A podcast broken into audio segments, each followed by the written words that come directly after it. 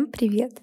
Меня зовут Маша, и это подкаст о Скандинавии. Собственно, цель моего подкаста — это выстроить некий мостик между Скандинавией и остальным миром.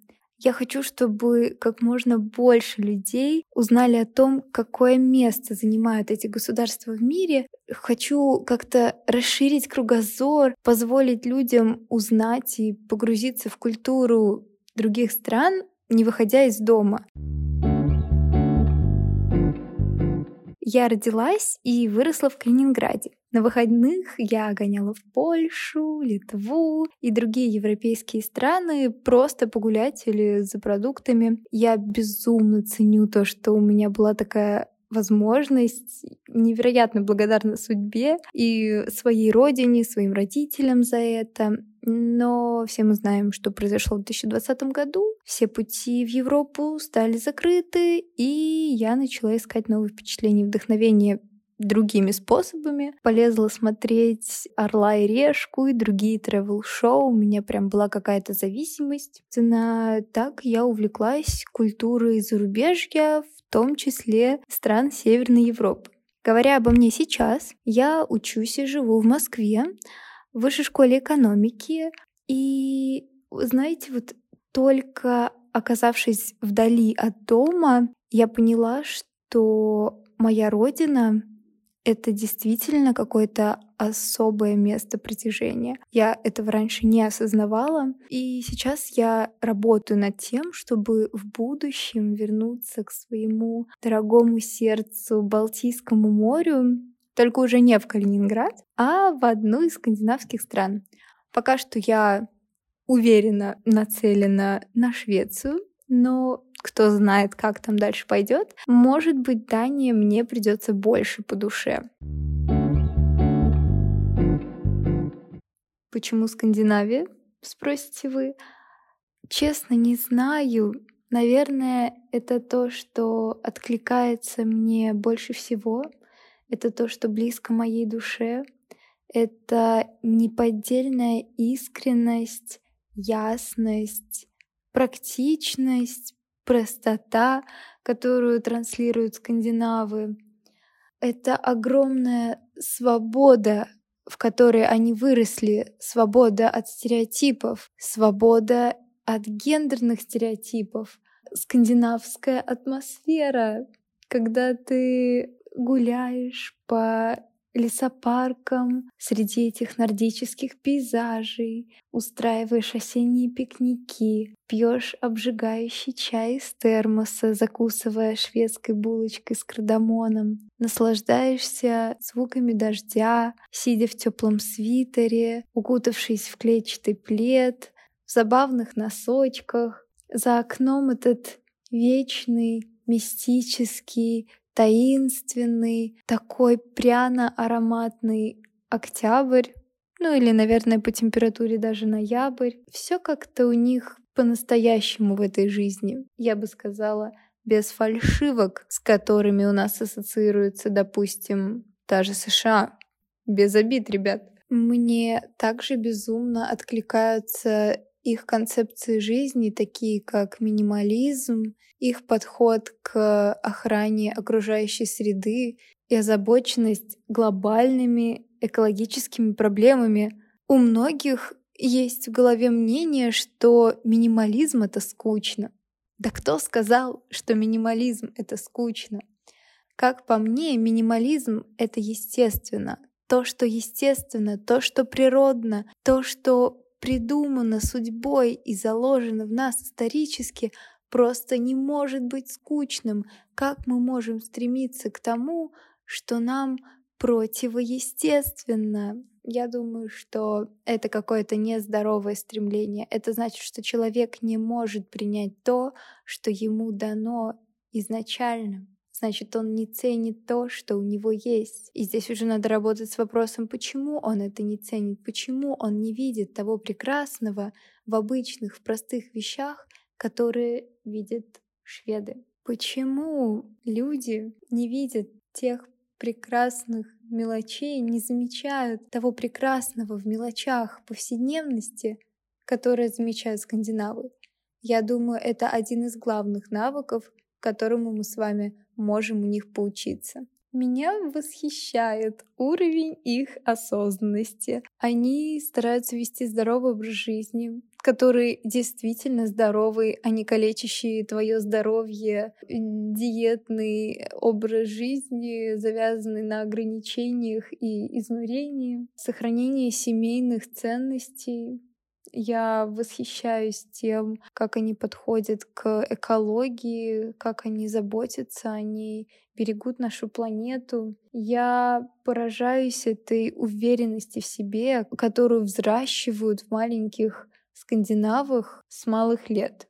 Я стремлюсь к такой же глубокой связи с природой, которые есть у жителей северных стран. Я думаю, что этих причин достаточно, чтобы объяснить вам, почему я выбрала Скандинавию в качестве темы своего подкаста, место, в котором я бы в будущем хотела жить. А давайте же вернемся к тому, что такое Скандинавия и о чем будет этот подкаст. Предлагаю сначала разобраться с понятием, что такое Скандинавия вообще, скандинавский это какой, а у нас же есть еще нордический, синоним ли это? Давайте разбираться.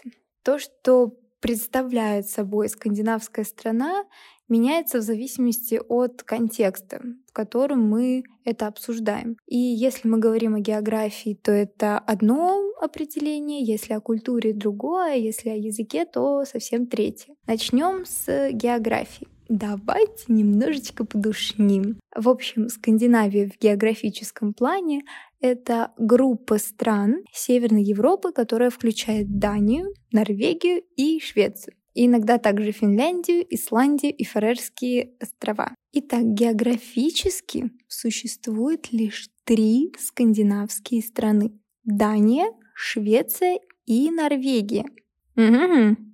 Соответственно, скандинавскими языками являются языки этих трех стран. А вот в культурном плане существует уже шесть скандинавских стран. У нас это Дания, Швеция, Норвегия, а также Исландия, Финляндия и Фарерские острова. Вы меня спросите, а входит ли Финляндия в их число? Это очень частый вопрос на самом деле. С лингвистической и географической точки зрения точно нет.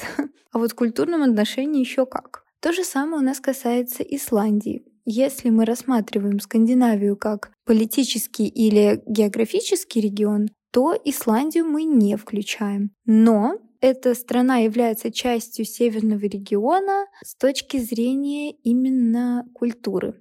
Вообще, если вдаваться как бы в историю, то Исландия раньше была частью Норвегии, еще там был такой Кальмарский союз, потом Исландия перекочевала к Дании. В общем, не буду долго на этом останавливаться, просто скажу, что Исландия имеет значительные исторические и культурные связи с регионом. Ну и Фарерские острова мы тоже обижать не будем, и упомянем и о них это самоуправляемое образование, которое является частью Дании, и поэтому неважно, какое определение Скандинавии мы будем брать, мы будем включать туда Фарерские острова. Да, у них своя культура, свой язык, но общее со Скандинавией тоже имеется.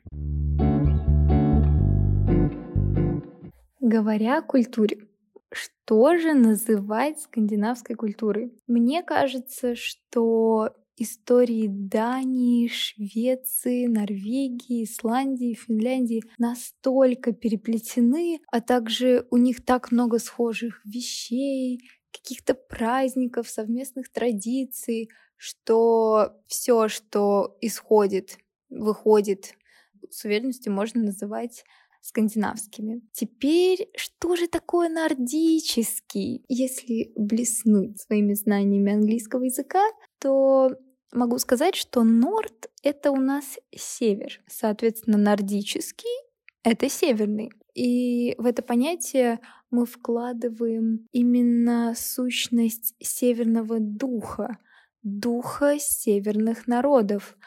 Я бы сказала, что он сдержанный, холодный, спокойный, с определенной невозмутимостью.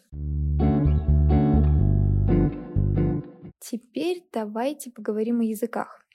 А, я разберу несколько мифов, которые существуют вокруг скандинавских языков, потому что это языки, которые люди редко выбирают для самостоятельного изучения, так как, если честно, я не знаю, где применяются эти языки, кроме стран Северной Европы. Безусловно, они не настолько распространенные, как какой-нибудь английский, китайский, испанский или немецкий. Поэтому вокруг них Существует довольно много мифов, противоречий и вообще какой-то недостоверной информации. Вы думаете, что скандинавы понимают друг друга с полуслова, и вам кажется, что все эти языки звучат как один? Вы заблуждаетесь, потому что скандинавы не понимают друг друга без проблем. Они сталкиваются с огромным количеством препятствий в попытках понять друг друга. И часто такое бывает, что шведы не слышат датский или норвежский язык. Кстати, как и во многих странах, сейчас в этих странах преобладает английский язык, Поэтому скандинавы на самом деле знают гораздо больше о культуре о каких-то английских, американских музыкантов, знают о политике в США даже больше, чем в своей родной стране. Поэтому это нормально, что скандинавская молодежь знает английский даже лучше, чем свой национальный язык. Как бы я думаю, что это такая же тема, как и в России, что мы знаем гораздо больше про звезд Голливуда, чем про то, что происходит у нас в стране. Но в целом это как бы процесс глобализации, он неизбежен, поэтому я считаю, что это абсолютно нормально. Мы не можем их в этом винить, потому что как бы мы сами такие. Тем не менее, возвращаясь к скандинавским языкам, они действительно, э, вот три скандинавских языка, очень похожи друг на друга. Э, там есть незначительные различия, которые довольно легко выучить, поэтому я бы даже сказала, что они говорят на диалектах какого-то вот одного языка, но я бы даже не стала, наверное, разделять их на три разных. Кстати, вот э, интересный факт, в Швеции и Дании вроде бы даже договорились о правильном способе, как говорить по-шведски и как говорить по-датски, чтобы ну, не путать. Норвежцы в этом плане такие более у нас бунтарные. Они, собственно, показывают свой норвежский дух, что мы не будем с вами, ребят, договариваться. Мы будем разговаривать так, как мы хотим. А мы такие, какие мы есть. Но это довольно часто затрудняет общение, особенно между шведами и датчанами. Иногда даже сами норвежцы от этого страдают и друг друга не понимают, потому что каждый произносит слова так, как ему вздумается. Мне кажется, что все таки лучше принять какие-то минимальные общепринятые нормы, чтобы коммуникация не страдала. А еще один миф, заблуждение, которое мы часто слышим, это Норвежский — это не настоящий язык. Это просто датский со шведским произношением. Здесь смешали все, что только можно. Это просто дразнилка, которую придумали датчане. Здесь, конечно, есть доля правды, потому что многие норвежские слова, их написание пришли из датского языка. Но, опять же таки, повторюсь, это просто дразнилка, и на самом деле норвежский язык настолько же полноценный, насколько полноценен датский. Спасибо, что послушали этот пилот. Мне было очень тревожно, потому что у меня никогда не было опыта записи подкастов. Я надеюсь, что мне удалось как-то заинтриговать вас, заинтересовать скандинавской культурой. Я еще очень много буду про нее здесь рассказывать. Также здесь будут появляться особые гости, с которыми мы будем с вами разговаривать, расспрашивать у них об их опыте жизни в Скандинавии, о том, как они взаимодействовали с этой культурой, работали. Поэтому устраивайтесь поудобнее. Находите какие-нибудь забавные носочки в вашем шкафу, испеките или сходите в ближайшую пекарню за горячей шведской булочкой с корицей и готовьтесь слушать следующие выпуски.